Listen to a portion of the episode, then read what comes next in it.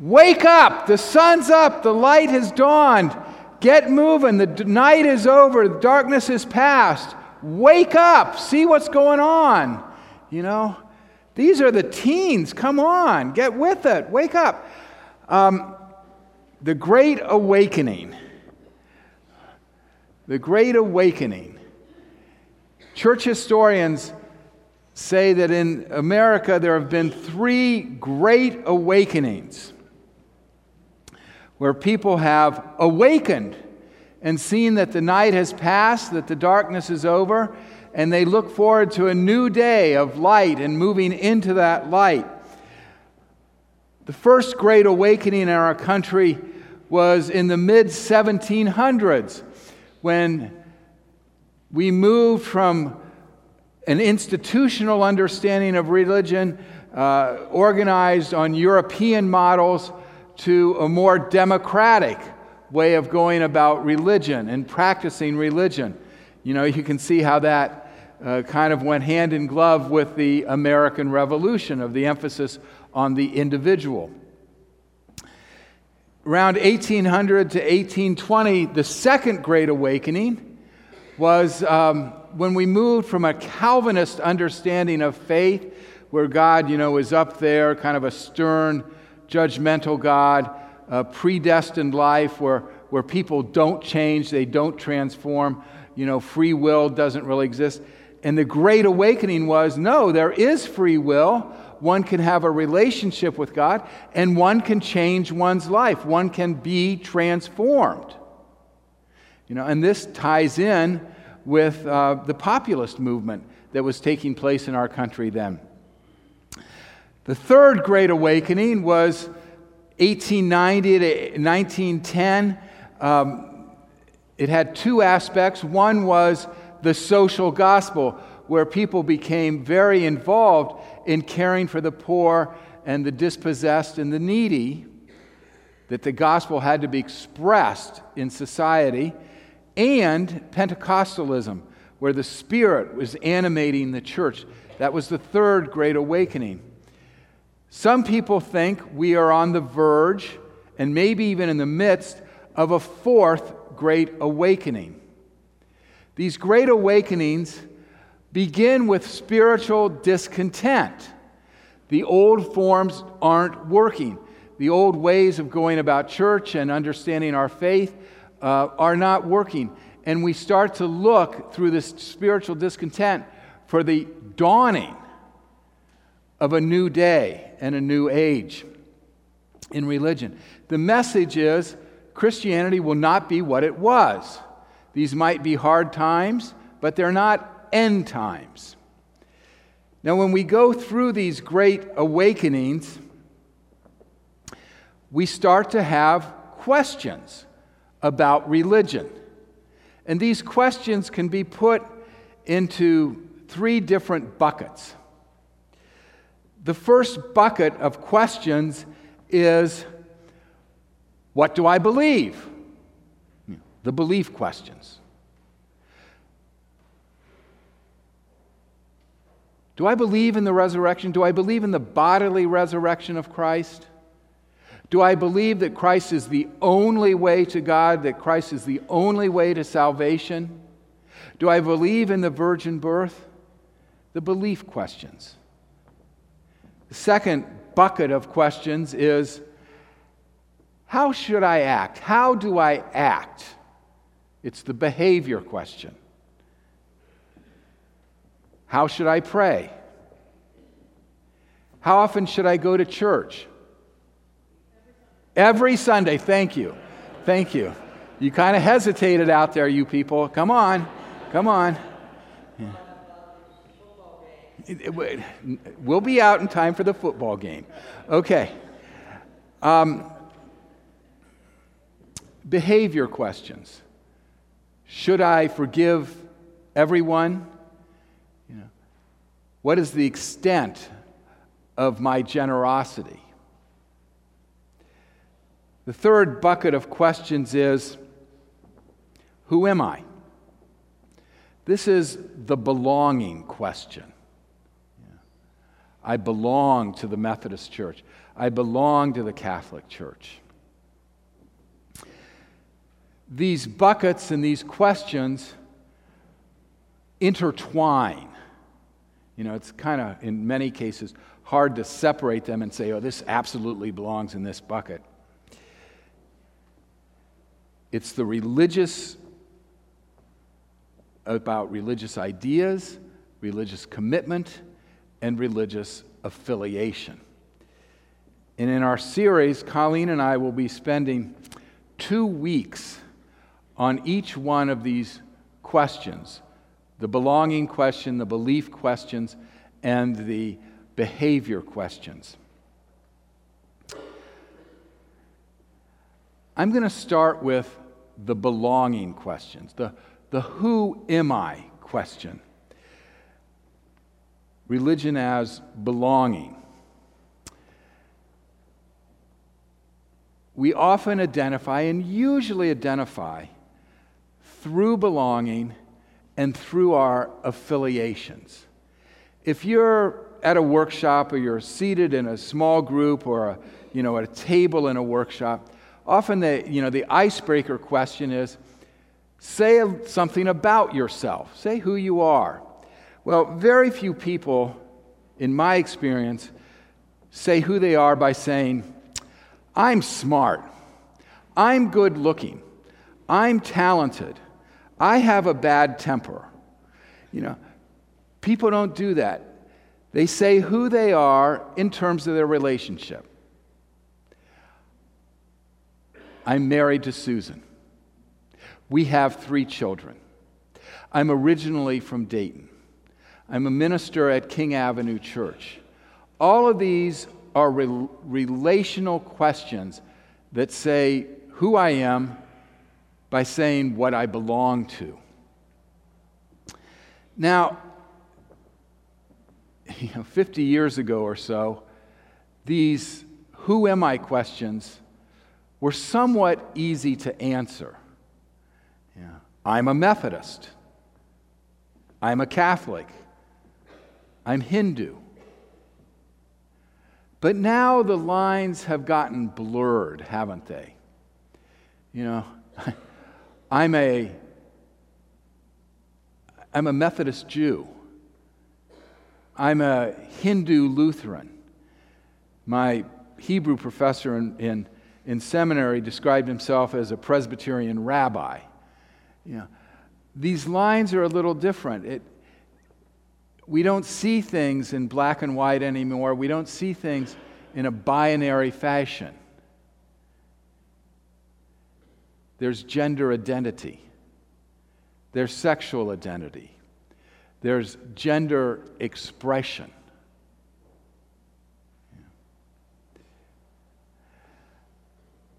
I think this belonging question is, they're all important questions, but the belonging question I think is very important. We've seen the Ancestry.com commercials.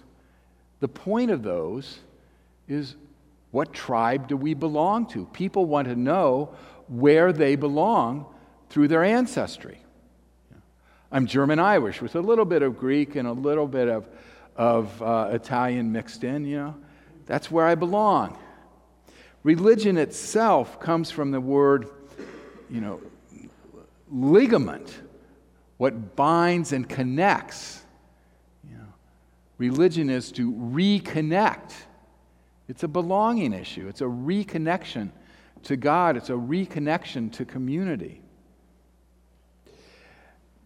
Belonging is so important politically now. Yeah. Do you belong in this country? Does one belong in this church? Does one belong in this denomination? Belonging is so important I mean, we have an epidemic of loneliness in this country. People don't feel connected, they don't feel tied, they don't feel a sense of relationship. Belonging is important. The suicide rate is increasing.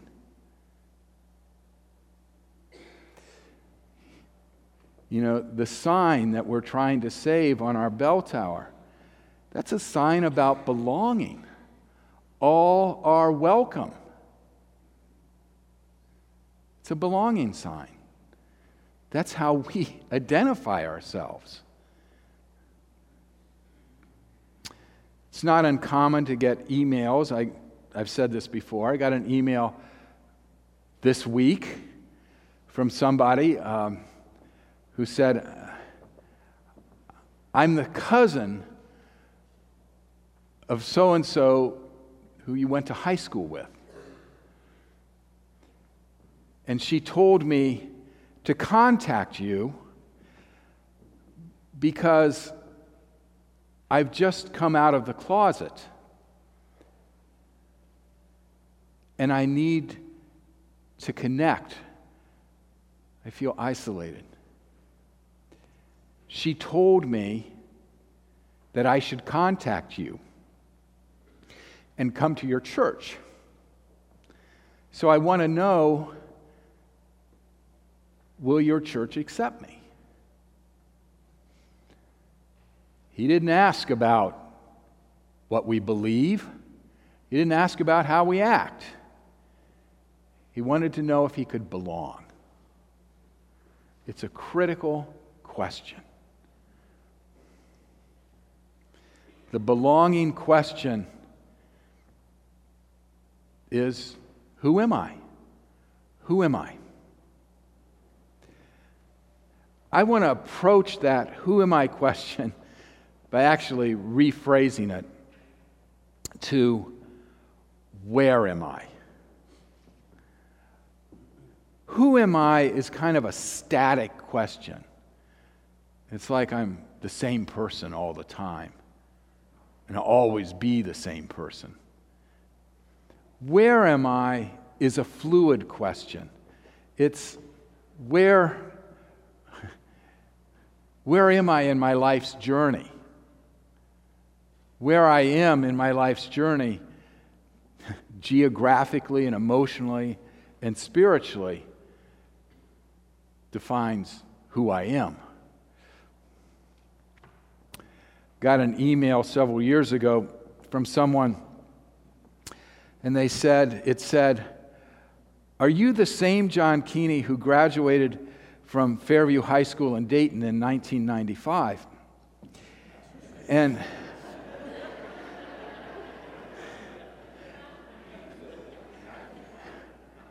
did that, you just get that?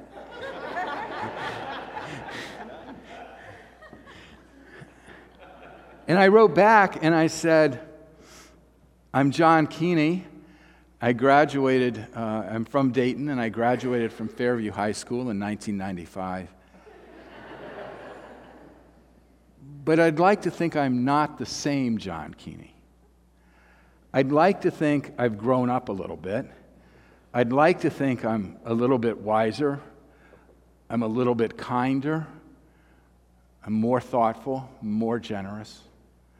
I really hope I'm not the same John Keeney that I was then.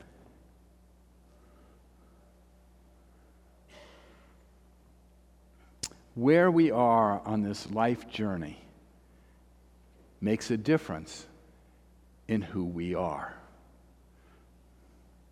I asked Susan for permission to talk about her life. Um, Susan was brought up in Buffalo in a totally Ukrainian family, a totally Ukrainian Catholic family.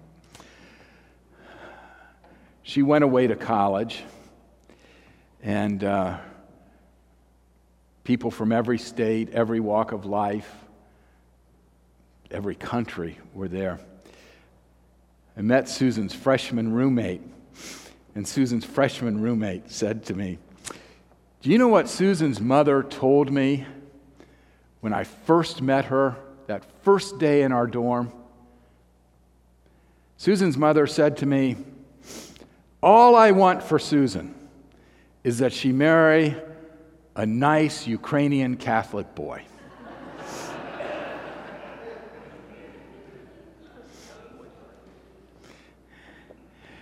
Yeah, what a disappointment I was throughout. but where Susan was, was going to determine who she was. Had she stayed in Buffalo and stayed with her family and stayed in that church, the odds of her marrying a nice Ukrainian Catholic boy would have been much higher. But she left there and traveled and became a different person and continues to become a different person. We travel through life, and who we are now is not who we were and it's not who we're going to be.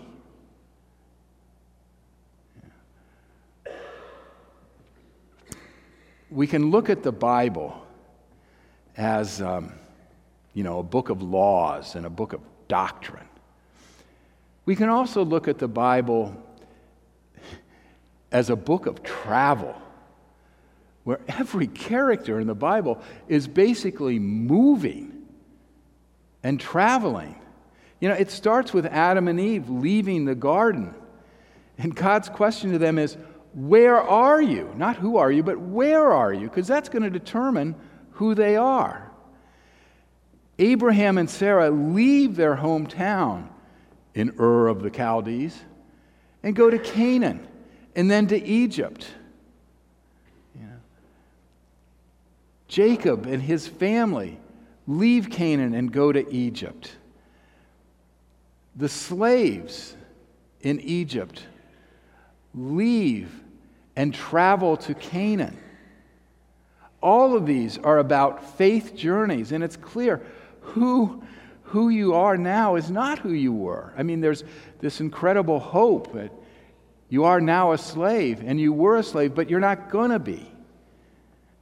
God is going to do wonderful things. And then into the New Testament. You know, it begins with Mary and Joseph leaving Nazareth and traveling to Bethlehem on their faith journey, and then on to, on to Egypt. The Magi travel in their faith journey to see Jesus. Who they are is not who they were and not who they will be. Almost every character in the New Testament travels in their faith. So that where they are is who they are. Bartimaeus, Bartimaeus, that day sitting there, and Jesus says, the crowd says, Get up, cheer up, he's calling you. His future is very different than his present in his faith journey. It says, and he followed Jesus on the way, on the road. He traveled with Jesus and his followers. And that determined who he would be. I mean, it's like you're at Easton Mall and you can't find the store. And you go to those maps, those locator maps, and it says, You are here. Well, you are here, but it's not where you were. You were in the parking garage. And it's clearly not where you're going to be because you want to be somewhere else. That's this faith journey. Now, I, I think this is absolutely critical to understand faith not as a static thing, but as this fluid thing where, where we're moving and growing and evolving in our faith. I think it is critical for young people, for, for high school kids and college kids, as they, as they encounter you know, different beliefs and different values. And they start to have these questions for them to realize I'm on a journey. I'm learning and I'm growing. And it's going to be different. And I'll awaken to new things. and I shouldn't resist them. It's important for people my age, even though I would be, what would I be now? 42. Um, I encounter people my age who think they're losing their faith because they're no longer seeing faith in, in terms of, I believe this, I don't believe that. I do this, I don't do that. They too are questioning things. It isn't that their faith is dying, it's that it's changing. We move from this black and white understanding to an understanding of being in communion with God, where the questions and answers don't matter as much as the communion. Our lives in our faith journey of discovering who we are is interwoven with God's being. And in this journey, the one constant is God. When Moses asked God that question, okay, God, you want me to go to the Hebrew slaves and ask them to start this journey? Who am I going to say sends me? Who am I going to say authorizes this? And God says, I am, which seems cryptic, but I'm not so sure it is cryptic. I mean, it's a statement I am. You can count on that. I am. Yeah. I am. As you go from high school to college. I am. I am with you. As we go through illnesses and our faith evolves, God says, I am. I am with you. As we go through divorces and moves, I am. That's the constant in our identity. And if we believe God is with us, then the, the question that we want to ask for our identity and our belonging is whose am I? If God is with me, whose am I? Now you think, oh my gosh, is he going to talk about that now? I'm not. I'm going to talk about it next week. See you next week.